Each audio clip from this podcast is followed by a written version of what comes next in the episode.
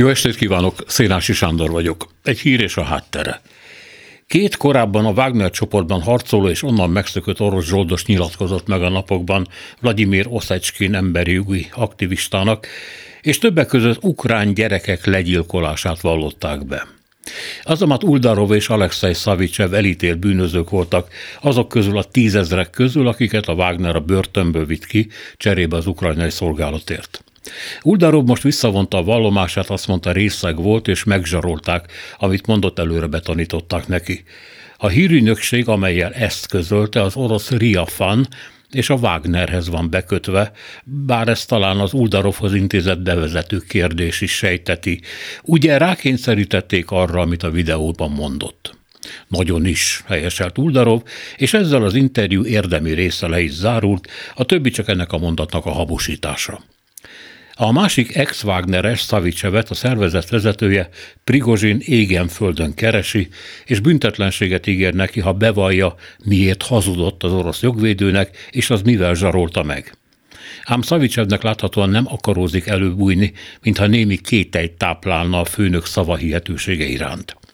Erről ennyit, de az első interjú készítőjéről még lenne mit mondani.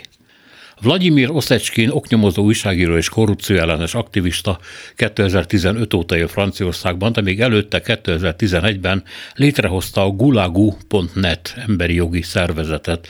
Azóta áll folyamatos rendőri védelem alatt, mióta merényletet kíséreltek meg ellene. Éppen a gyerekek spagettiét vittem az ebédlőasztalhoz, amikor megláttam a vörös lézerfényt táncolni a falon. A következő fél órát a feleségemmel és a kicsikkel a földön fekve töltöttük, hallottuk a lövést, amit a gyilkos a kiérkező rendőrökre adott le, de szerencsére senki nem sérült meg. Akkor értettem meg, hogy amit csinálok, az mérhetetlenül veszélyes a családomra. De azért bízva a rendőri védelemben folytatja.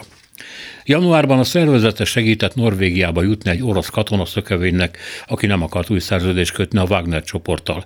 Később pedig a KGB utód FSB egyik tisztjét vitt át a határon, egy bizonyos Emram Navruzbekovot, aki hálából információkkal látta el a nyugatot a Kreml kémügyeiről.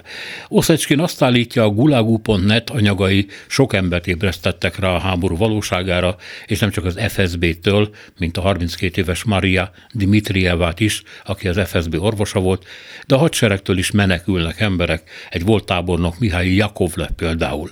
Oszecskin azt mondja, naponta kérnek tőle a menekülni vágyók segítséget. A mostani ügyben az a helyzet, hogy első pillantásra tényleg érthetetlen, miért vallottak be ezek az emberek megbocsáthatatlan bűnöket, de hát a már említett Norvégiába átszökött Wagner katona Andrei Medvegyev is ezt tette, és szintén a gulagu.net-nek beszélt. Mondjuk ő nem lőtt fejbe kislányokat. De tudta, ha nem mutat bűnbánatot, ha nem beszél a múltról, ha nem működik együtt, háborús bűnösként börtönben rohadhat el. Uldarov és Szavicsev is tudták ezt, de az előbbi jobban félhet Prigozsin orgyilkosaitól, mint egy norvég bíróságtól. Ez írta felül az első kibeszélős őszinteség rohamot, ami azért is tűnt vállalhatónak a számukra, hiszen, mint mondták, mindent csak parancsra tettek. Ahogy már annyian, annyiszor, és most is, és mindörökké.